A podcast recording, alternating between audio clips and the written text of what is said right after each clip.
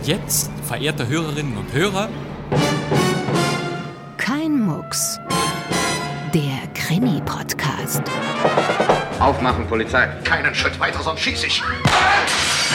Bleiben Sie stehen! Was ist denn passiert? Ich habe es nicht getan. Beantworten Sie meine Frage. Das ist Anstiftung zum Mord. Stimmt das? Nein, das ist nicht wahr. Sie sind ein Lügner. Woher wissen Sie das? Ich hatte keine Ahnung. Wie ist eigentlich Ihr richtiger Name? Gisela. Woher wissen Sie, dass das ein Mann ist? Meine Frau? Ich? Weg mit dem Revolver! Was denn, willst du ja mucksen? Am Mikrofon begrüßt Sie Bastian Pastewka herzlich willkommen. Kein Mucks. Unter diesem Motto wiederholen wir hier uralte Radiokrimis aus Deutschland. Historische Unterhaltungshörspiele. Überwiegend kommen sie aus den 1950er bis 70er Jahren. Und ab sofort erscheint dieser Podcast wieder jeden Donnerstag. Zuerst in der ARD Audiothek, aber auch auf allen anderen gängigen Plattformen. Es ist ja ganz einfach. Sie brauchen nur den entsprechenden Kanal einzuschalten. Die Kanäle sind überall in den Programmzeitschriften angegeben. Falls es irgendwo doch noch Schwierigkeiten geben sollte, wenden Sie sich bitte an Ihren Fachhändler. Ja, natürlich. In jeder Folge von Kein Mucks bringen wir also Klassiker in voller Länge. Heute ist es der letzte Teil von Feuer für eine Zigarette. Karl Richard Schon hat diesen Funkkrimi geschrieben. Es war eine von rund 40 Geschichten, die Schon erfand. Der älteste Eintrag stammt aus dem Jahr 1952 und bis in die späten 80er Jahre produzierten gleich mehrere ARD-Anstalten seine Hörspiele. Der Bayerische Rundfunk, der Saarländische oder Hessische Rundfunk und auch Radio Bremen. Schons Krimi Adamovs Tod haben wir an dieser Stelle im Podcast auch schon vorgestellt. Aber los geht's. Westdeutscher Rundfunk, zweites Programm.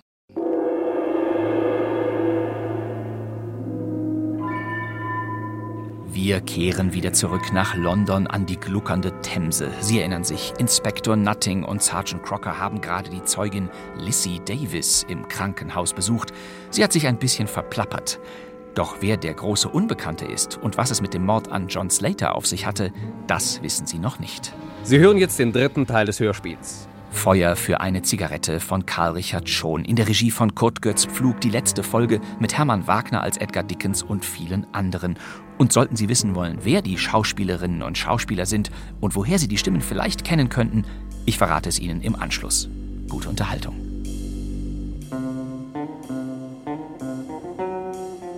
Herr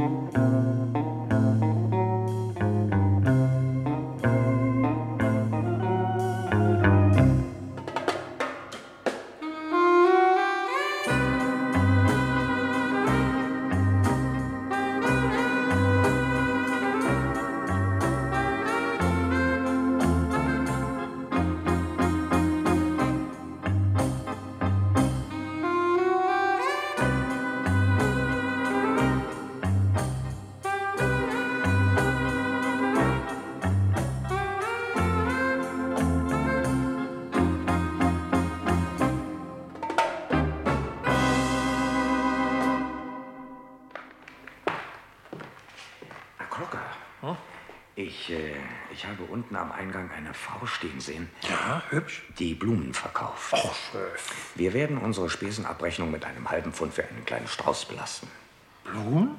Für wen denn? Für Lissy Davies. Na, hören Sie mal, Ja, Schaff. eigentlich ein nettes Mädchen. Sie hat es verdient. Ja, ja, aber unsere Spesen. Ja, Sie haben recht, Cocker. Wir bezahlen aus eigener Tasche. Das macht sich besser. Und aus wessen Tasche, wenn ich fragen darf? Na, aus meiner natürlich. Es macht mir Spaß, einer jungen Dame Blumen zu schicken. Eine Dame. Vorbestraft Aber. Crocker, lassen Sie doch diese kleinlichen Einwände. Ich werde sogar ein ganzes Pfund ausgeben. Für ein halbes bekommt man ja nur ein paar Gänseblümchen. Hm? Bitte? Sie sind der Chef und geben die Anordnungen. Wenn ich auch, entschuldigen Sie, manchmal Schwierigkeiten habe, Sie zu verstehen. Na, das ist doch nicht nötig, Crocker. So. Da ist das Pfund. Übernehmen Sie doch bitte die Rolle des Rosenkavaliers. Hm? Rolle Rosenkavalier übernehmen. Nun, meine Damen und Herren, ich bin dafür, dass wir diese ein wenig sentimentale Szene im Krankenhaus von Northampton hier verlassen. Sie wissen ja, Lizzie Davis, Kellnerin in Jobilis Colibri Bar in Soho, hatte mit Martin Clooney, ihrem Verlobten, London am 20. November fluchtartig verlassen. Kurz vor Northampton steht ein Baum. Und Lizzie lag mit einem Schlüsselbeinbruch im Krankenhaus. Martin Clooney, ehemals Illusionist in zweitrangigen Varietés und zwischendurch wegen Taschendiebstahls und Trickbetrugs Kostgänger der Strafvollzugsbehörde, war im Augenblick nicht auffindbar. Chefinspektor Nutting, der mit Sergeant Crocker nach Northampton gefahren war, um Lizzie Davis zu vernehmen, schien dem Aufenthalt Clooneys allerdings ein Gefühl herzlicher Gleichgültigkeit entgegenzubringen, worüber Crocker sich wunderte.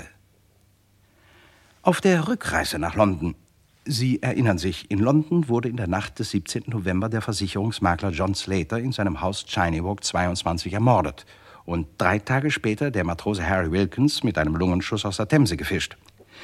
Auf der Rückreise nach London sprach Cocker seinen Chef darauf an.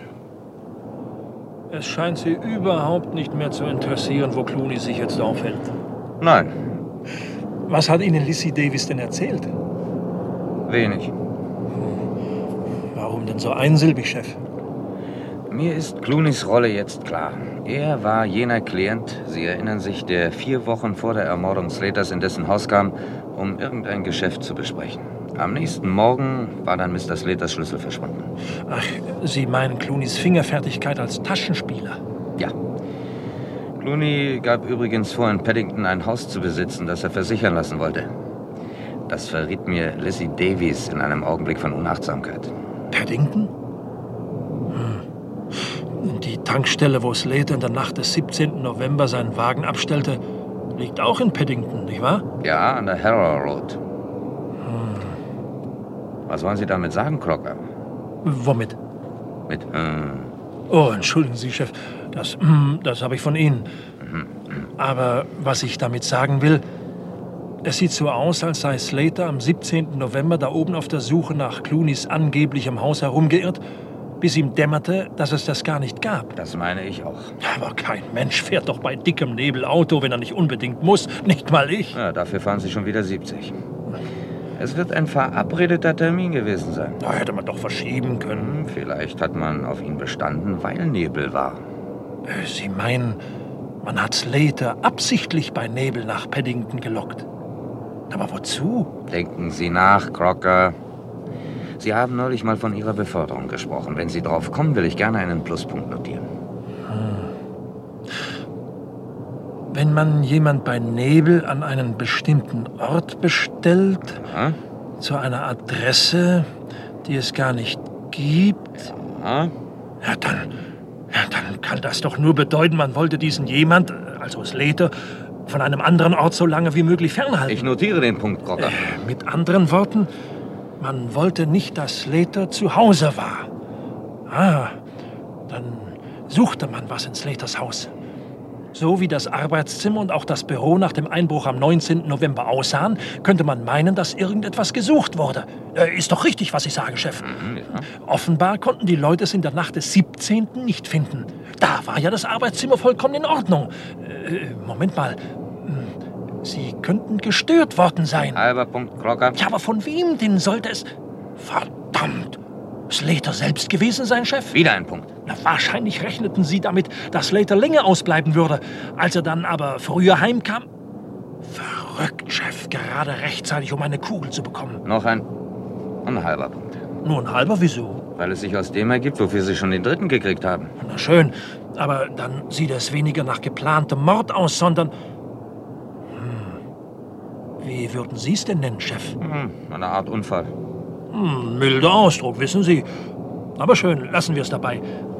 Es bleiben also zwei Fragen offen. Erstens, wer diese Leute waren und zweitens, was sie gesucht haben. Tja, das müssen wir noch herausbekommen. Und warum mag der Seemann erschossen worden sein?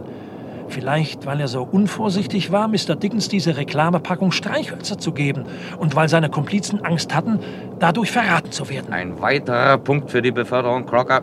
Aber um was es bei dieser ganzen Geschichte eigentlich geht, da komme ich nicht mit. Da, also da hört's bei mir auf. Tja, schade, ich hätte mir gerne noch ein paar Punkte verdient. Wie viel habe ich, Chef? Drei ganze und zwei halbe macht zusammen vier. Hm. Und wie viel brauche ich zur Beförderung? Geheim, Crocker. Aber nicht weiter sagen. Ah, nicht weiter sagen.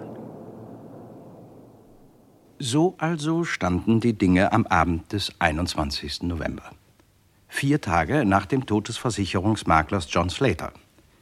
der sein Vermögen von ungefähr 10.000 Pfund sowie sein Haus Chinywalk 22 der geschiedenen Frau seines Bruders Broderick hinterlassen hatte. Broderick, der in Brisbane, Australien lebte und vom gewaltsamen Ende seines Bruders nichts wusste. Als Nutting und Cocker am Victoria Embankment eintrafen, erwartete sie Holloway mit einer Neuigkeit, die dem allerdings zu widersprechen schien. Ein Fernschreiben der Polizeidirektion Brisbane, Chef. Ja, lesen Sie vor, Holloway. Broderick Slater hat am 21. November 10.45 Uhr Australien auf dem Luftweg mit Ziel London verlassen. Sieh mal an. Also vier Tage nach der Ermordung seines Bruders. Ich habe mich beim Flughafen erkundigt. Er kann frühestens morgen Abend hier eintreffen. Was halten Sie davon, Jeff? Wahrscheinlich hat Dr. Beskett ihm telegrafiert, dass sein Bruder gestorben ist. Daran habe ich natürlich auch gedacht. Aber Dr. Beskett bestritt das am Telefon. Ebenso Mrs. Slater, die ich auch angerufen habe. Also, wenn Sie mich fragen, Chef, so hat dieser Broderick bestimmt seine Hand im Spiel. Man kann sich ja einen Mörder organisieren, nicht wahr? So wie man sich einen Chauffeur oder Butler verschafft. Und während er selbst weit vom Schuss in Australien sitzt, wird hier ganze Arbeit geleistet. So hat er ein hieb- und stichfestes Alibi und jetzt kommt er an, um sich das brüderliche Erbe unter den Nagel zu reißen. Tja, wenn es Mord war, Crocker, sind wir eben auf der Fahrt nicht drauf gekommen, dass sich die Geschichte wie ein Unfall abgespielt hat? Dafür habe ich Ihnen vier Punkte für Ihre Beförderung gut geschrieben. Na, dann streichen Sie sie meinetwegen wieder, Chef. Es kann nämlich auch sein, dass man uns mit den Akten, die man in Slaters Arbeitszimmer und Büro so hübsch am Boden verstreut, auf eine falsche Fährte führen wollte. Es sollte so aussehen, als sei etwas ganz anderes geplant gewesen als ein gemeiner Mord. Hm. Ja, damit könnte Crocker recht haben, Chef. Gewiss, aber da ist noch das Testament John Slaters, nach dem Broderick keine Chance hat, das Erbe seines Bruders anzutreten. Ja, ja, aber davon hat er doch nichts gewusst. Wie soll der ahnen, dass ausgerechnet seine geschiedene Frau als Erbin eingesetzt wurde? Na, warum sagen Sie nichts, Chef? Wie die Dinge im Augenblick liegen, werde ich mich hüten, irgendetwas zu sagen. Wie steht es mit der Fahndung nach Feller und dem Klavierspieler? Fehlanzeige. Hm. Das war alles, was Nutting sagte. Auch im Verlauf der nächsten Tage hüllte er sich in Schweigen. Aber das mochte damit zusammenhängen, dass es nicht viel zu sagen gab. Nämlich, solange die Maschine der Air India in den Wolken schwebte, mit der Broderick Slater voraussichtlich um 7.30 Uhr abends in Kreuden landen würde. Um halb sieben war es dann soweit. Nutting, Holloway und Crocker fuhren hinaus zum Flughafen. Während Crocker in dem als Taxi getarnten Polizeiwagen vor dem Flughafengebäude Posten bezog, betraten Nutting und Holloway die Halle. Achtung, Achtung!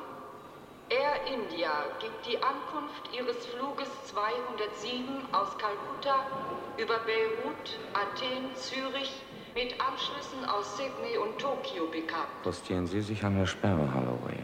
Ich stehe beim Zoll. Ich Josef. Air India gibt die Ankunft ihres Fluges 207 aus Kalkutta über Beirut, Athen, Zürich mit Anschlüssen aus Sydney und Tokio bekannt.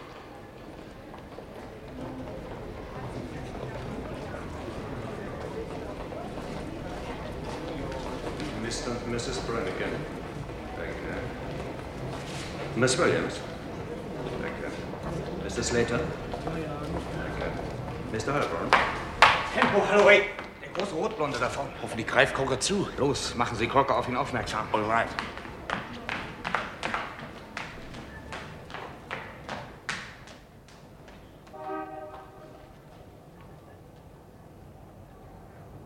Hallo, Taxi. Bitte, Sir, steigen Sie ein. Hallo. Ich habe meinen Wagen um die Ecke stehen. Entschuldigen Sie, also gehen wir.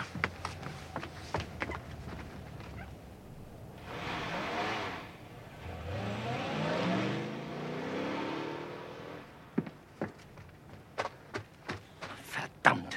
Zu spät. War das nicht dieser Feller? Warum haben Sie sich ihn nicht geschnappt, Crocker? Fahren wir nach, Chef, bevor wir Sie ganz aus den Augen verlieren. Es war Feller, Chef.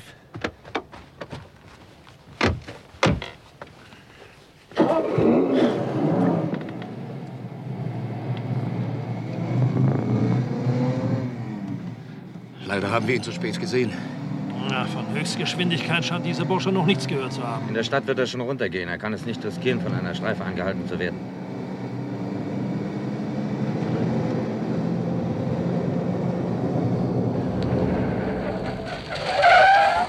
Verdammt! Rot und er hat's gerade noch geschafft. Geben Sie Gas, Crocker. Ja, aber die Ampel, Chef. Fahren Sie!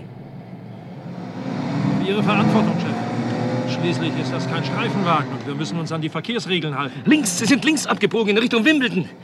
So dumm, dass ich nicht auf die Nummer geachtet habe. LBX 701. Geben Sie durch, dass der Wagen gesucht wird. Sie haben wieder mal schneller geschaltet als wir, Chef.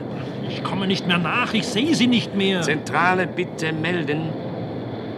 Hier Zentrale, bitte kommen. Gesucht wird ein dunkelblauer Austin, Kennzeichen LBX 701.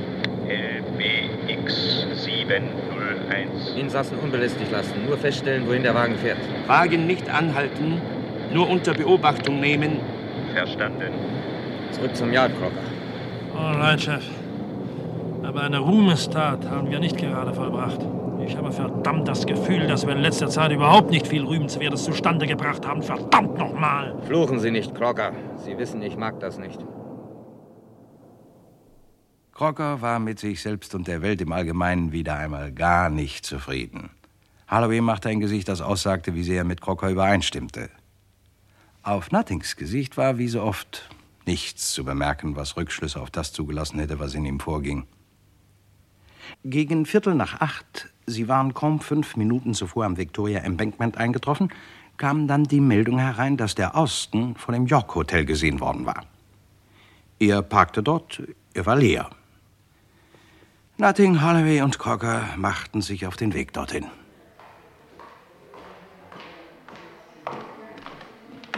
Scotland Yard. Wir suchen einen Mann namens Broderick Slater, von dem wir annehmen, dass er bei Ihnen ein Zimmer hat. Slater? Ja. Einen Augenblick, bitte. Slater, Slater. Tut mir leid, der Herr wohnt nicht bei uns. Dann vielleicht ein gewisser Jimmy Feller? Feller? Nein, ist mir auch nicht bekannt. Hier, das ist ein Bild von ihm. Es ist möglich, dass er unter falschem Namen hier wohnt. Hm, ich glaube, ja, diesen Herrn kenne ich. Ah. Einen Moment. Ja, es handelt sich um Mr. Cunningham, Zimmer 23. Mr. Cunningham kam vor einer halben Stunde mit einem Bekannten. Sie sind beide auf seinem Zimmer. Danke. Crocker, postieren Sie sich draußen in der Nähe des Wagens. Draußen postieren. Sie, Holloway, kommen mit mir.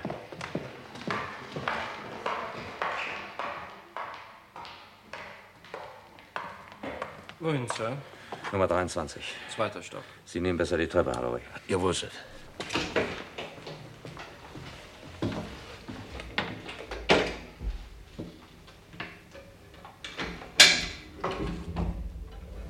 Cunningham. Tja, Natürlich ist es. Kein Zweifel.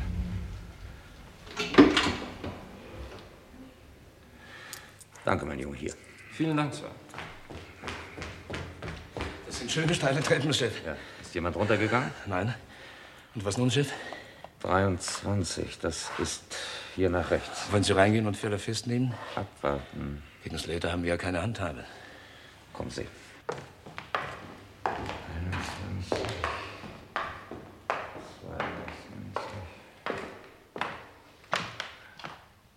23. Ich habe schon als Junge immer rasend gern durch Schlüssellöcher geschaut, Chef. Tun Sie sich keinen Zwang an, Holloway. Der Schlüssel steckt nicht. Es ist Licht drin, aber ich kann niemand sehen. Komisch, Chef. Vielleicht hat Feller den Slater in eine Falle gelockt. Wieso? Der Portier hat doch gesagt, dass die beiden auf dem Zimmer sind. Ist aber auch nichts zu hören.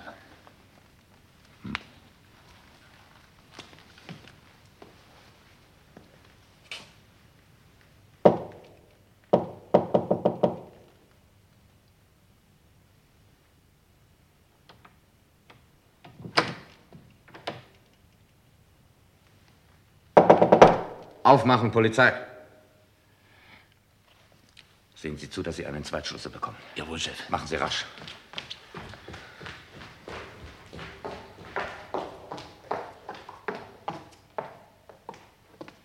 Suchen Sie etwas, mein Herr? Ja, können Sie dieses Zimmer aufschließen? Ach, Wieso? Dazu habe ich kein Recht. Wer sind Sie? Scotland Yard. Haben Sie den Schlüssel dazu, ja oder nein? Scotland Yard. Ja. Schließen Sie auf, rasch. Auf Ihre Verantwortung, Sir. Danke. Verständigen Sie die Direktion. So, Chef, da. Was soll denn das heißen? Ich verstehe nicht. Wie kommt. Zu spät, Holloway. Tot? Um Gottes Willen, das ist. Halt, bleiben Sie draußen.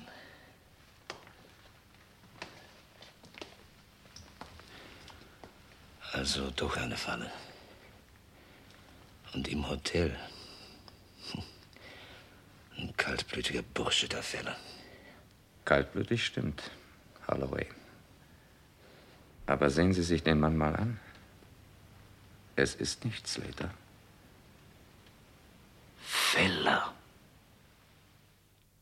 Vielleicht, meine Damen und Herren, ist dies der richtige Augenblick, um ein Geheimnis zu lüften, das der stellvertretende Leiter der Mordkommission seit Jahren mit sich herumtrug.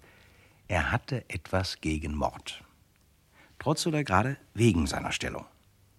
Wenn die Leichen zudem in mehrfacher Ausfertigung in Erscheinung traten, steigerte sich sein Unbehagen gegen den Beruf zu einer Art physischem Schmerz, der Magenbeschwerden ähnlich war. Dann sehnte er sich nach dem Tag seiner Pensionierung, wenn er aufs Land ziehen würde. Doch für die Erfüllung dieses Wunschtraumes war die Zeit noch nicht angebrochen. Eine halbe Stunde später trafen die Beamten der Mordkommission ein und das ewig gleiche und doch immer wieder neue Geschäft der Spurensicherung, das Frage- und Antwortspiel der Vernehmungen und was sonst an Unerquicklichem zu tun war, begann. Jedoch war die Ausbeute mager. Was die Spuren betraf, so gab es nur eine einzige, Jimmy Feller, und der war tot. Die Tat hatte keine Zeugen gehabt. Niemand hatte den Schuss gehört. Portier, Zimmermädchen, Etagenkellner, vom Direktor ganz zu schweigen, der bleich nur die Hände zu ringen vermochte. Niemand wusste etwas zu sagen. Doch fiel dies nicht so sehr ins Gewicht, weil mit ziemlicher Sicherheit angenommen werden konnte, dass Broderick Slater Jimmy Feller erschossen hatte. Aber weshalb?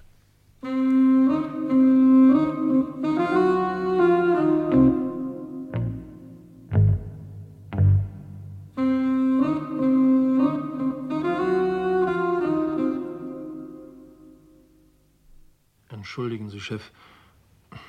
Sie sehen gar nicht gut aus. Fehlt Ihnen was? Nein.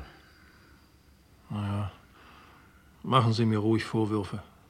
Weshalb denn? Wenn ich die beiden nicht aus den Augen verloren hätte, als sie vom Flughafen in die Stadt fuhren, wäre das nicht passiert. Obwohl. Was denn? Naja, obwohl Feller nicht der Mensch war, dem man eine Träne nachweinen sollte. So etwas sollten Sie nicht sagen, Crocker. Das steht keinem Menschen zu. Aber Chef, ich wusste gar nicht, dass Sie sentimental sind. Schon als Sie für Lizzie Davis Blumen kauften, fiel mir das auf. Und jetzt ist Ihnen der Tod Fellers auf den Magen geschlagen, wie? Ja, daran ist etwas Wahres, Crocker. Sie können jetzt Feierabend machen. Danke, Chef. Nur. Ist noch was? Ich kann gern noch etwas hierbleiben. Na, nur, wieso denn? Ja, vielleicht sollte ich Ihnen noch eine Tasse Tee aufbrühen, bevor ich gehe. Ach so, ja, ja, das ist eine ganz gute Idee. Ja, gut. Äh, der Tee, den ich koche, ist nämlich nicht der schlechteste. Sie werden sehen. Äh, wollen Sie einen stark, Chef? Äh, nicht zu sehr, es ist ja schon spät. Ja. Wo sind übrigens die alten Akten über die Straßenraubserie, in die Feller verwickelt war? Ja, ich habe sie auf Ihren Schreibtisch gelegt. So? Ah ja, ja, ich sehe sie schon. Ja. Irgendeinen Zusammenhang gibt es bestimmt. Haben Sie was gesagt, Chef? Nein? Aber welchen? Nur, dass der Name Fellers auf dieser Liste steht? Hm. Und der ist tot. Sagen Sie, mit wem unterhalten Sie sich eigentlich, Chef? Verdammt, der stumme Bote.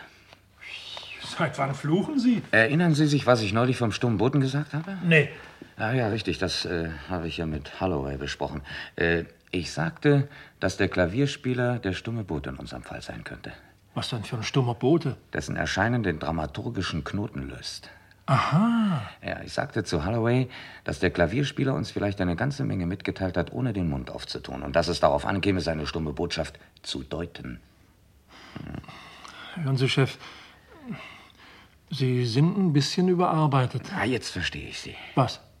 Die Botschaft des stummen Klavierspielers. Entschuldigen Sie, also das ist mir zu hoch. Lesen Sie das hier, Crocker. Diese Stelle. Eine der Zeugenaussagen von damals.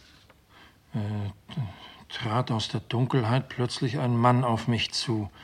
Ich verstand zuerst nicht, was er wollte, denn er sagte nichts, sondern versuchte, sich durch Gesten verständlich zu machen, Ja. bis ich begriff, dass der Mann stumm war. Aha. Lesen Sie weiter, Crocker. Dieser Mann war, wie sich später herausstellte, der Lockvogel der Bande. Ich las aus seinen Gesten so viel heraus, dass er meine Hilfe brauchte. Wofür, das verstand ich nicht, aber da mir der Mann wegen seines Gebrechens leid tat, ging ich mit ihm über die Straße, wo er mich auf einen Hinterhof führte. Dort wurde ich dann von zwei oder drei Männern gepackt. Sie drohten mir mit einem Revolver und verlangten mein Geld. Wir hätten uns diese Akten gleich besser ansehen sollen, Crocker. Dann wäre uns die Rolle des Klavierspielers sofort klar gewesen. Ah, er konnte damals genauso wenig gefasst werden wie der Boss der Bande. Na schön, der Klavierspieler war also dieser stumme Lockvogel, das leuchtet mir ein. Aber wer war der Boss? Das Tevas. Äh, Moment, ja. Tja, wer war der Boss? Hm.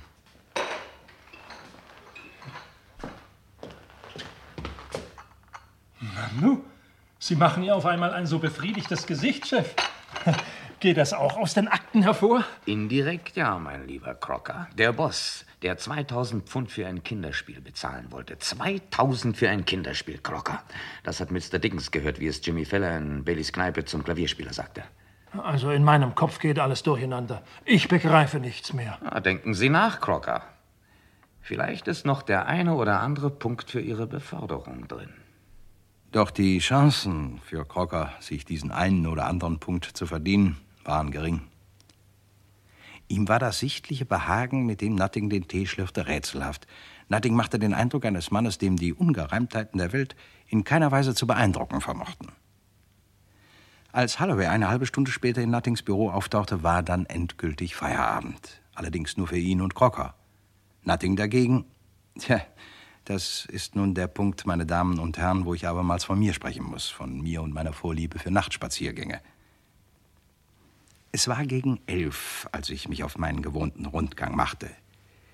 Vom Fluss klang das immer irgendwie unheimlich anmutende Heulen einer Sirene. Die Luft war mild und eigentlich viel zu klar für November. Ich wechselte über die Straße und plötzlich vertrat mir eine dunkle Gestalt den Weg. Kann ich bitte Feuer haben? Feuer. Gern. Einen Moment bitte. Ich. Hallo. Das sind doch Sie, Mr. Nutting. Guten Abend, Mr. Dickens. Na, Sie haben mich aber erschreckt. Wieso? Der Mann, der Sie an ein unerfreuliches Erlebnis erinnern könnte, ist doch tot. Ja, schon, aber ich bin eine sensible Natur. Das war das dritte Mal mit dem Feuer. Was tun Sie denn hier so spät und allein? Ist das Lederhaus von Interesse? Ja. Steht es nicht leer? Nein, der Diener ist noch da. Mrs. Slater, die Erbin, will nicht darin wohnen, was man durchaus verstehen kann, und will es verkaufen. Aber Sie sind doch nicht nur hier, um mich zu erschrecken. Nein, ich bin aus einem bestimmten Grunde hier. Wie viele Stunden hat eigentlich so ein Tag für einen Beamten von Scotland Yard? Ich war schon auf dem Heimweg. Ich könnte jetzt schon in meinem Bett liegen, aber plötzlich erfasste mich eine gewisse Unruhe, die mich zwang, hierher zu gehen. Sie nehmen mich wieder auf den Arm. Wie soll ich das verstehen, Mr. Nutting? Ja, es ist nicht so einfach zu erklären. Es ist nicht so, dass wir es immer nur mit Tatsachen zu tun haben. Man muss auch seine, naja, seine Intuition mitspielen lassen. Ja. Und wie steht es damit in diesem Fall? Ich habe so meine eigene private Meinung über den Fall Slater. Offiziell und von Amts wegen tappen wir noch im Dunkeln. Persönlich aber, wie gesagt, bin ich im Bilde. Da, sehen Sie den Mann, der über die Battersea Bridge rüberkommt? Ja. Der Mann, auf den Sie warten? Vielleicht. Äh, Treten Sie in die Toreinfahrt zurück. Am besten, Sie gehen jetzt nach Hause, Mr. Dickens. Jetzt, wo es spannend wird? Es könnte gefährlich werden und Sie sind kein Polizist. In Ihrer Nähe glaube ich an keine Gefahr, Mr. Nutting. Vielen Dank. Aber verhalten Sie sich ganz still. Sehen Sie, er bleibt vor Nummer 22 stehen. Er ist es. Jetzt sperrt er die Haustür auf. Ja, er hat also den Schlüssel. Kommen Sie. Auf der anderen Seite des Hauses ist eine Terrasse. Von da aus können wir hineinsehen.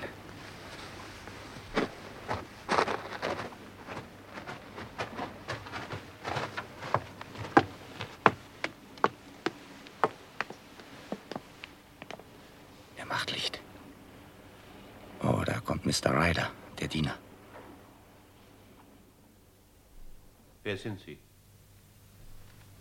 Was machen Sie hier? Entschuldigen Sie, ich wollte Sie nicht erschrecken. Ich dachte. Mr. Ryder, nicht wahr? Ja. Und Sie? Zu Lebzeiten meines Bruders war ich nicht oft in diesem Haus. Trotzdem müssten Sie mich erkennen. Ach, ja, natürlich, Sir. Jetzt erinnere ich mich an Sie. Aber ich wusste nicht, dass Sie in London sind. Ich bin heute angekommen. Übrigens möchte ich nicht, dass Sie sich durch mich gestört fühlen, Mr. Ryder. Also, wenn Sie zu Bett gehen wollen, lassen Sie sich durch mich nicht abhalten. Oder stört es Sie, wenn ich eine halbe Stunde hier bleibe? Durchaus nicht, Sir. Es war eine schlimme Nachricht für mich, als ich erfuhr, dass John tot ist. Hm. Wir verstanden uns nicht besonders gut gingen uns immer aus dem Weg. Aber schließlich war er ja mein Bruder. Sir, ich glaube im Sinne von Mr. Slater zu handeln, wenn ich Ihnen sage, dass Ihnen das Fremdenzimmer jederzeit zur Verfügung steht. Vielen Dank. Ich werde es nicht brauchen. Gute Nacht, Mr. Ryder. Noch etwas? Verzeihung, aber eigentlich. Ich bitte mich nicht misszuverstehen, aber die Polizei hat das Haus wegen des Mordfalles noch nicht freigegeben und die Herren von Scotland Yard haben mir ausdrücklich untersagt, ohne Genehmigung jemanden einzulassen. Es wäre daher meine Pflicht, die Polizei von ihrem Eintreffen zu benachrichtigen. Machen Sie sich keine Sorgen, Mr. Ryder. Die Polizei werde ich später selbst verständigen. Sie, Sir? Ja. Gute Nacht. Gute Nacht.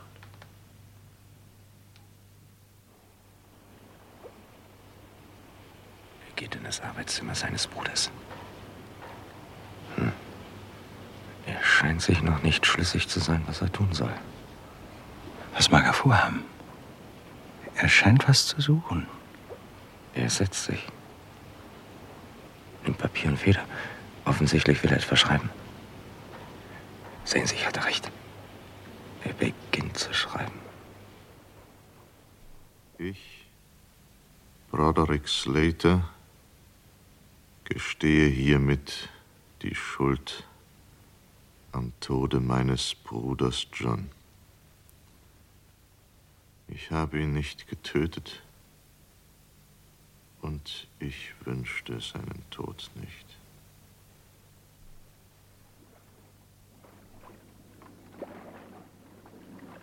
Jetzt schreibt er schon an der dritten Seite. Geduld. Geben wir ihm Zeit, reinen Tisch zu machen. Jetzt ist er fertig. Er greift zum Telefon. Verdammt. Was haben Sie? Hoffentlich kommt er nicht auf dumme Gedanken. Damit hätte ich rechnen müssen. Er legt auf. Er fasst in die Tasche. Hat einen Revolver. Halt, Mr. Slater! Weg mit dem Revolver! Wer sind Sie? Scotland Yard! So schnell? Ich habe Sie doch gerade erst angerufen. Lassen Sie den Revolver fallen! Bleiben Sie, wo Sie sind! Aber was soll das, Mr. Slater? Wollen Sie zum Schluss doch noch einen Mord auf sich laden? Noch dazu an einem Polizisten? Wegen der Sache mit Feller wird man Ihnen mildernde Umstände zubilligen. Es war nur eine Affekthandlung, nicht wahr? Keinen Schritt weiter, sonst schieße ich. Sie haben doch Scotland Yard angerufen. Sie wollten doch, dass wir hierher kommen. Aber Sie hätten da nichts gefunden, außer diesem Papier, auf dem ich alles niedergeschrieben habe, was Sie wissen müssen. Und einen Toten. Selbstmord ist auch ein Verbrechen. Es ist meine Pflicht, Sie daran zu hindern. Dann versuchen Sie es doch. Bei der geringsten Bewegung jage ich mir eine Kugel in den Schädel. Sie sehen ja, dass ich keine Bewegung mache. Dann gehen Sie und lassen Sie mich in Ruhe. Nur wenn Sie mir versprechen, dass Sie Ihren Revolver nicht benutzen. Gehen Sie jetzt. Mr. Slater. Gehen Sie! Halt, Mr. Slater!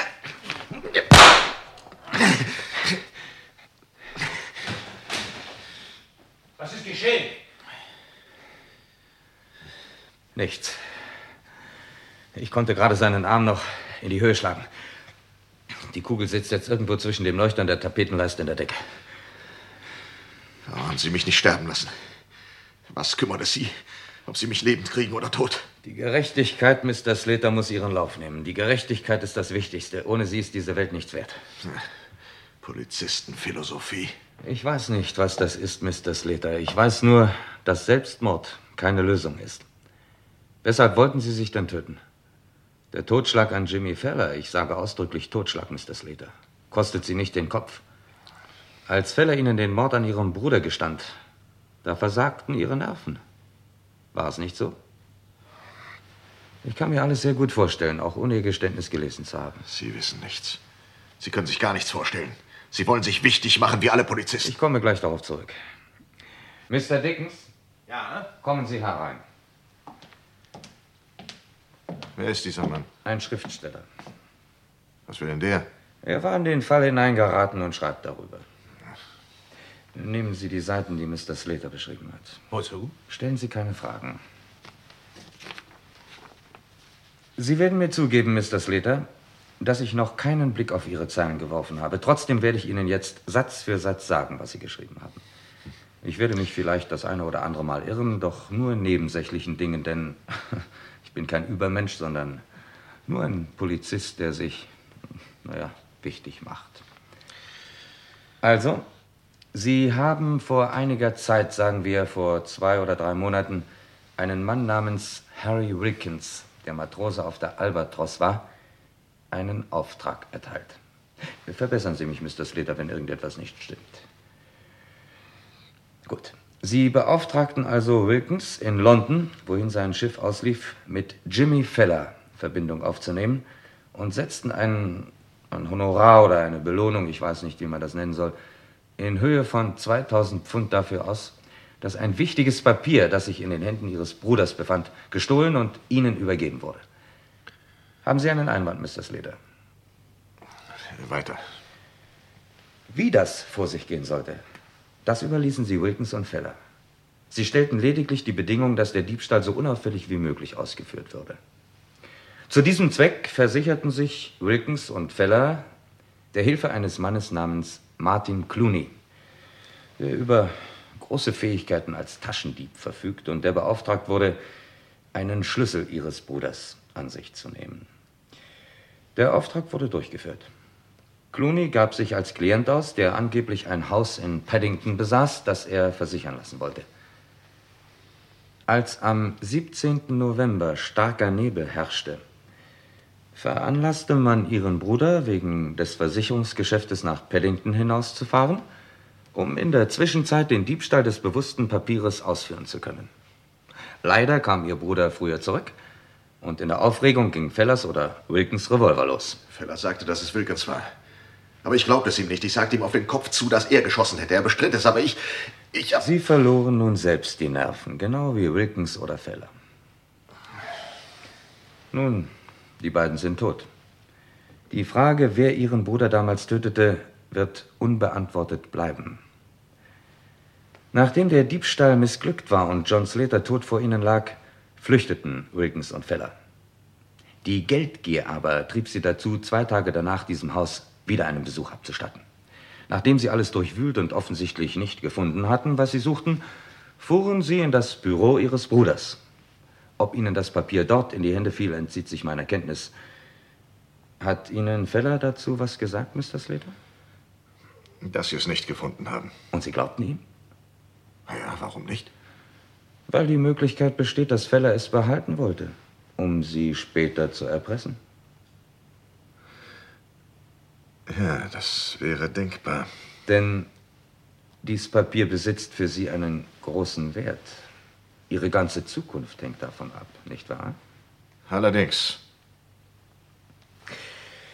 Wollen Sie auch noch von mir hören, worauf sich der Inhalt dieses Papieres bezieht, Mr. Slater? Sie haben darin vor mehr als zweieinhalb Jahren mit Ihrer Unterschrift bestätigt, dass Sie der Boss einer Bande von Straßenräubern waren, die eine Zeit lang die Gegend um Regents Park und Hampstead Heath unsicher machte. Woher wollen Sie das wissen?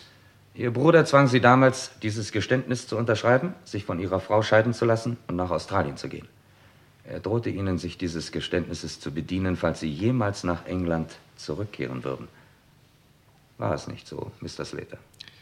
Warum stellen Sie so viele Fragen, wenn Sie alles wissen? Wissen ist nicht das richtige Wort, Mr. Slater. Es war nur Theorie, aber sie stimmt mit der Wirklichkeit genau überein, nicht wahr? Warum haben Sie es sich nicht leichter gemacht und gelesen, was ich geschrieben habe? Man hat seinen Ehrgeiz. Das, was Sie vorhin gesagt haben von den Polizisten, die sich wichtig tun wollen, hat mich dazu gebracht. Eine Schwäche gewiss, aber vielleicht verzeihlich. Nun, Mr. Dickens, stimmt alles mit dem Geständnis von Mr. Slater überein? Alles, Mr. Notting. Ah, meine Leute. Mr. Slater, ich verhafte Sie wegen Totschlags an Jimmy Feller. Gehen Sie und öffnen Sie die Tür, Mr. Ryder. Jawohl, Sir. Nur noch eine Frage, Mr. Slater. Woher wusste Ihr Bruder eigentlich, dass Sie der Boss jener Bande waren? Durch einen dummen Zufall. Eines Nachts brachte unser Lockvogel wieder einmal ein Opfer in unser Versteck. Es war John. Wirklich ein dummer Zufall. Aber gegen das, was man höhere Gewalt nennt, ist der Mensch eben machtlos. Guten Abend, Sir. Wir haben einen Anruf. In Ordnung. Legen Sie diesem Mann Handschellen an und bringen Sie ihn ins Polizeigefängnis. Jawohl, Sir.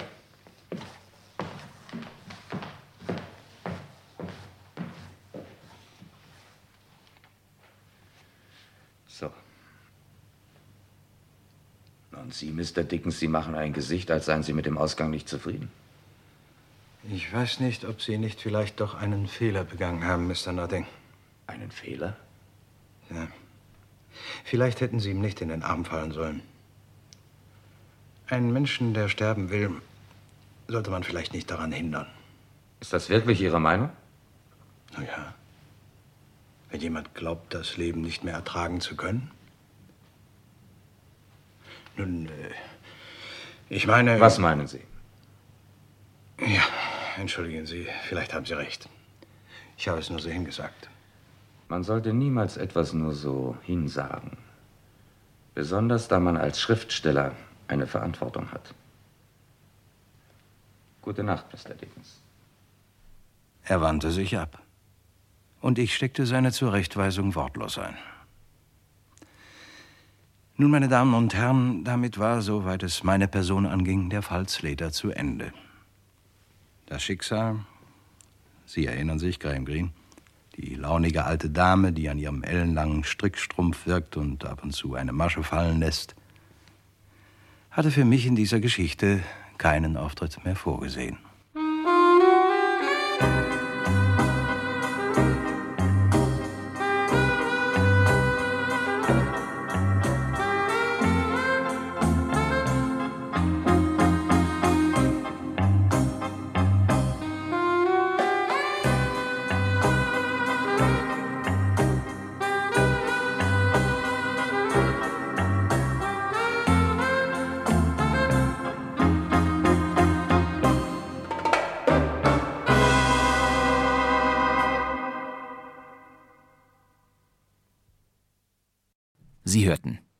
Feuer für eine Zigarette, letzter Teil von Karl Richard Schon. Die Musik komponierte Kurt Herrlinger, die Regie hatte Kurt Götz Pflug und dieses Hörspiel lief erstmals am 16. September 1966. Meine sehr verehrten Hörerinnen und Hörer, wir diskutieren jetzt wieder über das Hörspiel, das gerade gesendet wurde. Nein, das tun wir auf keinen Fall. Aber ich hatte Ihnen ja versprochen, die beteiligten Schauspielerinnen und Schauspieler noch mal genauer vorzustellen. Vielleicht haben Sie die ein oder andere Stimme erkannt und können sie nicht ganz zuordnen. Wir wollen ein wenig in die Hörspielbiografien der Beteiligten einsteigen. Fangen wir mit der Erzählerfigur an. Erlauben Sie übrigens, dass ich mich Ihnen vorstelle, meine Damen und Herren. Mein Name ist Dickens. Edgar Dickens. Das war Hermann Wagner als Edgar Dickens, der Held dieses Krimis. Hermann Wagner war Theater-, Fernseh- und Synchronschauspieler. Feuer für eine Zigarette ist eine der seltenen Produktionen, bei der er für den Westdeutschen Rundfunk arbeitete. Wagner sprach bereits ab den frühen 50er Jahren fürs Radio. Er war allerdings weniger in Köln zu hören, sondern hier. Es geschah in Berlin. Eine Sendereihe in Zusammenarbeit mit der Kriminalpolizei, gestaltet von Werner Brink. Sämtliche vorkommenden Namen sind frei erfunden, entstehende Ähnlichkeiten sind rein zufällig. Hermann Wagner war eine beliebte Radiostimme des Sender Freies Berlin und des RIAS. Äh, seit wann sind Sie hier in Berlin? Die langlebige Hörspielserie Es geschah in Berlin startete schon 1951 im Radio im amerikanischen Sektor der heutigen Hauptstadt und alle Fälle entstammten echten Protokollen der Westberliner Polizei. Hermann Wagner spielte Kommissar Frank und der hatte es mit unfassbaren Verbrechen zu tun. Ja, wir haben einen sauren Bonbon zu lutschen, Kollege. Heute Nacht ist wieder bei der Rasierklingenfirma eingebrochen worden, und zwar auf die gleiche Art und Weise. Das ist ja kaum zu glauben. Fast 500 Folgen von Es geschah in Berlin wurden bis 1972 produziert. Neben Rasierklingenschmuggel ging es auch um Buntmetalldiebstähle auf Friedhöfen oder Betrug mit Gebrauchtmöbeln. Ich bin bereits auf dem besten Weg, eine Reihe der Hintermänner all dieser Straftaten herauszufinden. Kommissar Frank ermittelte dabei Folge für Folge und hatte die erstaunlichsten Tricks parat. Ich würde vorschlagen, ich lasse ein Tempotuch aus dem Wagenfenster fallen, sobald ich den Augenblick für gekommen ansehe, an dem Sie den Kombiwagen stoppen können. Ja, ja, das scheint mir gut. Ja, mir auch. Das muss einfach funktionieren. Neben Hermann Wagner spielte in Feuer für eine Zigarette noch ein weiterer Schauspieler, der in den 60er Jahren vorwiegend in Berliner Hörspielproduktionen mitwirkte. Wenn es sich wirklich um den Mörder Slaters handelt, haben wir jetzt keine Chance mehr, ihn zu überführen. Chefinspektor Nutting, gespielt von Herbert Stass. Genau das ist es, was mir an der Geschichte nicht gefällt. Herbert Stass hat in erstaunlich vielen Film- und Fernsehproduktionen mitgespielt. Zuerst im Kino, ab 1947 noch in Schwarz-Weiß, in Nachkriegsdramen wie Die Treppe oder Der 20. Juli. Im selben Jahr, in dem Feuer für eine Zigarette zur Sendung kam, also 1966, hatte Herbert Stass eine Rolle in dem britischen Spionagefilm Das Quiller-Memorandum.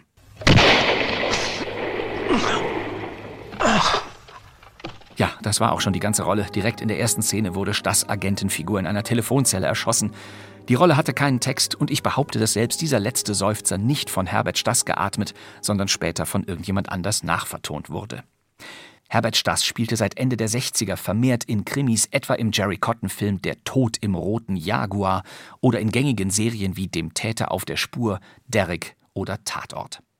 Meine Lieblingsfigur von Herbert Stass entstand 1967, wiederum fürs WDR-Hörspiel. Mit einem neuen Fall, Alex, hatten wir allerdings nicht gerechnet.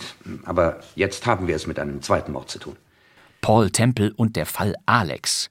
Und wieder war Herbert Stass ein Inspektor, diesmal an der Seite von Paul Klinger. Bitte erzählen Sie weiter, Inspektor. Also ich ging aufs Haus zu und in dem Moment hörte ich einen Schuss. Ich rannte los.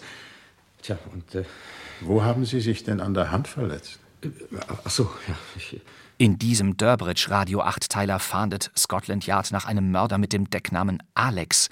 Und Herbert Stass spielt Inspektor Crane, dem man nicht trauen kann. Wenn Davies nicht Alex ist und Mrs. Treveline nicht und Dr. Kuima nicht. Verbleiben als Verdächtige nur noch Mr. Latham und Ricky. Und Sie selbst, Inspektor. Jetzt gehen Sie aber etwas zu weit, Mr. Temple. Ja, das war die Zeit, in der uns die Schurken noch mit Tarnnamen verwirren konnten. Sollten Sie die wundervollen Paul Temple Radiokrimis des WDR nicht kennen, so ist Paul Temple und der Fall Alex der perfekte Einstieg, speziell wegen Herbert Stass, aber auch wegen diesem Schauspieler hier. Na, Sie haben ja einen ereignisreichen Tag hinter sich, Temple, das kann man sagen. Das hier ist Kurt Leak und seine schönste Funkrolle. Er spielte in allen Paul Temple-Fällen den Chef von Scotland Yard. Von der FBI haben wir erfahren, dass Black in den Tennessee-Rauschgiftskandal verwickelt war. In England war er mit einem falschen Pass. Ein Komplize von Smith also. Das werden wir alles erfahren, wenn wir erst einmal diesen Smith haben. Ja, wenn, Sir Graham. Keine Angst, Temple. Den fassen wir schon. Ja, und wen spielte eben dieser Kurt Leak in unserem Hörspiel? In Feuer für eine Zigarette? Mein Name ist Ryder. Ich bin. Ich war der Diener. Kurt Leak als der Diener im Hause Slater. Mr. Slater war mit einem Klienten aus der Stadt gekommen und hatte selbst die Tür aufgeschlossen am nächsten Morgen war dann der Schlüssel unauffindbar. Kurt Lieck war ein Dauergast in alten Krimis aus Köln. Und das gilt auch für diese Frau hier. Nein, nein, das glaube ich nicht. Sie erinnern sich, das war Mrs. Florence Slater und damit die Schauspielerin Irmgard Först. Meine Ehe war die Hölle. Ich wollte mich von ihm scheiden lassen. Irmgard Först war ebenfalls in vielen WDR-Hörspielen dabei. Auch sie hat eine Paul Temple-Vergangenheit. In einem Fall war sie nämlich sogar mal Mrs. Temple an der Seite von René Deltgen. Was wollte denn Dolly Braser von dir? Dolly Braser? No. Kannst du dir das nicht vorstellen? Was? Geld pumpen. Paul, Ja. was wollte sie? Mich warnen. Ich soll auf der Hut sein. Ich wollte dich eigentlich heute lieber nicht damit beunruhigen. Aber solche Dinge muss ich wissen, Paul. Sowas darfst du mir nicht verheimlichen. Gut. Gut, Liebling. Irmgard Först war eine selten auftretende Krimi-Schauspielerin. Eine Rolle in der ZDF-Klassikerreihe Der Kommissar von 1972 ist vermerkt. Ab den späten 80er Jahren verliert sich ihre Spur. Und erst vor drei Jahren wurde bekannt, dass Irmgard Först zu dieser Zeit im hohen Alter von fast 104 Jahren verstorben ist. John war der beste Mensch, den ich kannte. Ganz im Gegensatz zu seinem Bruder, der einmal, was ich außerordentlich bedauere, mein ich Mann möchte war. Sie bitten, Mrs. Slater. Es war der ich- größte Fehler meines Lebens, Broderick zu heiraten. Ich habe es schon Dr. Bescott gesagt. Und damit sind wir bei Dr. Beskett, auch eine Figur aus unserem Feuer für eine Zigarette Hörspiel. Ich bin seit vielen Jahren äh, Mr. Slaters Anwalt. Äh, Nach seinem plötzlichen Ableben habe ich nun seinen Nachlass zu betreuen. Ich muss dazu bemerken, dass Mr. Slater mir vor zweieinhalb Jahren sein Testament übergab, anstelle einer bereits existierenden letztwilligen Verfügung. Auch dieser Schauspieler war seit den 50ern ein Dauergast in alten Radiokrimis. Wir haben alle verdächtigen Personen verhört. Sie hatten alle ein Alibi, hieb- und stichfest. Meist als Kommissar. Hier haben wir es wirklich mal mit dem großen Unbekannten zu tun. Wie etwa hier im Fall Livington, eines meiner absoluten Lieblingshörspiele, steht natürlich auch noch im Podcast. Das ist natürlich Hermann Lenschau. Auch er spielte in allen möglichen Fernsehkrimi-Vorabendserien mit. Seine bekannteste Rolle dürfte der namenlose Chef des Zollfahnders Cressin in den ersten Tatort-Fernsehfolgen von vor 50 Jahren sein. Die nächste Stimme, da bin ich gespannt, ob Sie ihn erkannt haben. Hallo! Guten Abend allerseits. Leute vom Yard. Oh, verdammt. Eine Razzia. Genau, wir sind noch einmal kurz in der Kolibri Bar, die Themse-Kneipe aus Feuer für eine Zigarette. Die Kesse Lissy Davis war Annelie Jansen. Aber wer spielte den gerissenen Martin Clooney? Ich heiße Clooney, Martin Clooney. Ich handle mit gebrauchten Autos, bin 32 Jahre alt und Lissy ist meine Braut. Wir werden bald heiraten, nicht wahr, Süße? Lass das doch vor allen Leuten. Ich glaube, diese Stimme kennen Sie ganz bestimmt. Sie gehört Heinz Theo Branding. Und selbst wenn Ihnen der Name nichts sagt, Heinz Theo Branding war wirklich in allen Hollywood-Filmen und Serien dabei, also in den deutschen Sprachfassungen. Rund 700 Einsätze hatte er im Synchronstudio, unter anderem 1978 auf Jack Warden in Agatha Christie's Tod auf dem Nil. Sekundär, Poirot. Ich zumindest bin unverdächtig. Oh, wieso denn? Sie hatten immerhin auch einen Grund, sie zu töten, wie ich gestern Abend feststellen konnte. Was Sie da sagen, ist äh, wirklich unerhört. Ungeheuerlich. Ja. Ich denke nicht daran, hier zu bleiben und mich beleidigen zu lassen. Ja, das ist der herrlich zornige Heinz Theo Branding. Und Branding ist außerdem durch einen Schrei für immer mit einer berühmten Cartoonserie verbunden. Achtung, es wird laut. Das sind The Flintstones, eine etwas überspannte amerikanische Zeichentrick-Sitcom aus den 60ern. Bei uns lief sie als Familie Feuerstein. Und Fred, der steinzeitliche Vater, wurde, zumindest in den später eingedeutschten Folgen, von jenem Heinz Theo Branding gesprochen. Wilma, jetzt bin ich oberfix und bereit, um mit den Monstern der tiefsten Tiefsee zu kämpfen. Ich komme, Vorsicht, ihr Steinbutter, weißen Hai und dicken Kraken. Ihr werdet euch schön wundern, wie die flundern. Wie sehe ich damit aus, Wilma? Wunderprächtig. Heinz Theo Branding. Noch immer schauen wir etwas genauer auf das Ensemble von Feuer für eine Zigarette. Verdammt, ich möchte wissen, wer mir diese Suppe eingebrockt hat. Das ist Günther Tabor als Joe Bailey, der Besitzer der seltsamen Kolibri-Bar. Und Sie? Ich bin Jimmy Feller. Meine Papiere sind alright. Gut für Sie, Mr. Feller. Um was geht's denn eigentlich? Ja, meine Papiere sind alright. Solche Sätze fallen nur noch in alten Monohörspielen. Es ist herrlich. Der beste Spruch des fiesen Jimmy Feller aber war natürlich der hier. Sie haben mir zu große Ohren. Und das war die Stimme von Edgar Hoppe. Und den kennen Sie, egal ob groß oder klein, als Polizist Dietmar Steiner aus 17 Jahren und 190 Folgen Großstadtrevier. Und, glauben Sie es mir oder nicht, als Stimme der Puppe Hein Blöd aus den Captain Blaubeer Kindersendungen. Hallo Leute, heute erkläre ich euch, wie ein Telefon funktioniert. Ihr denkt, das ist einfach. Ja, aber nicht für mich. Zunächst mal muss man den Hörer auflegen, sonst klingelt es nämlich nicht. Rums. So. Das ist tatsächlich Edgar Hoppe als Hein Blöd. Noch eine letzte Rolle aus Feuer für eine Zigarette möchte ich Ihnen besonders ans Herz legen. Diese hier. Und Sie mich nicht sterben lassen.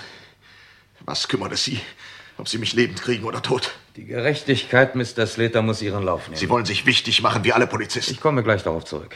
Broderick Slater, die tragische Figur in Feuer für eine Zigarette. In seiner Rolle hörten Sie Alf Maholm. Warum stellen Sie so viele Fragen, wenn Sie alles wissen?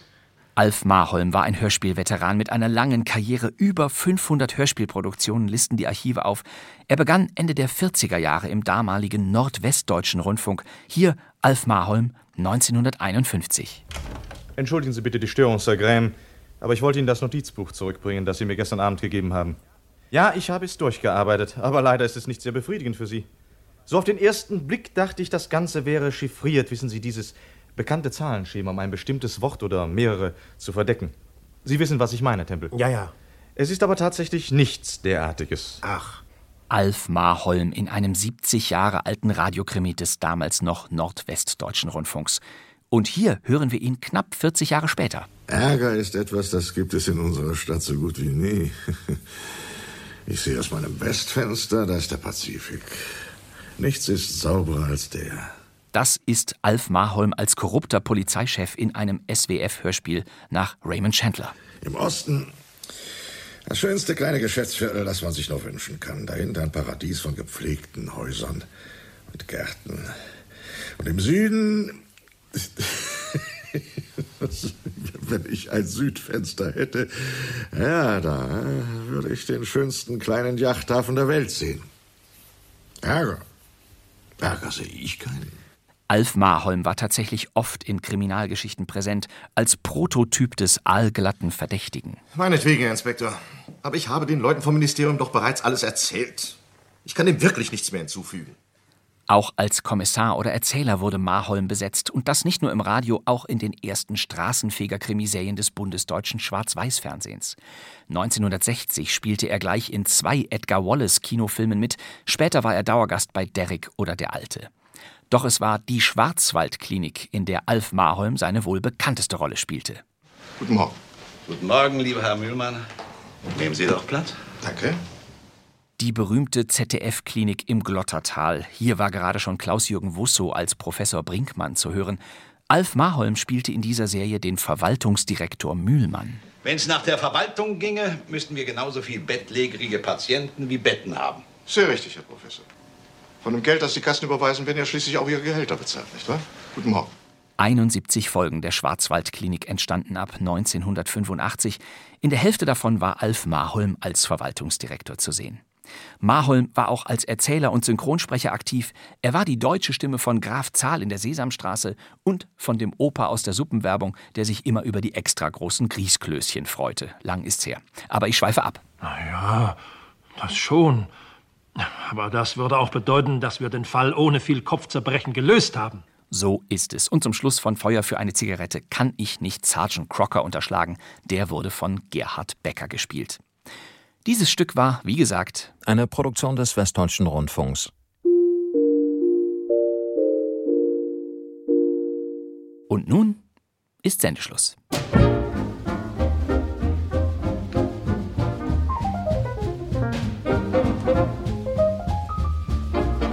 Das war kein Mucks der Krimi-Podcast, die neuen Folgen der vierten Staffel. Ab sofort sind wir jeden Donnerstag wieder zur Stelle.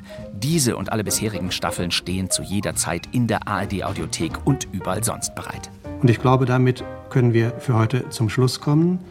Ich danke Ihnen, meine Damen und Herren, wieder für Ihre Mitwirkung und ich glaube, wir sehen uns ja wieder in einer Woche. So ist es. Beim nächsten Mal haben wir einen Kunstraub-Krimi von Radio Bremen für Sie. Die schwarze Dame. Das wär's für heute. Mein Name ist Bastian Pastewka. Danke fürs Zuhören.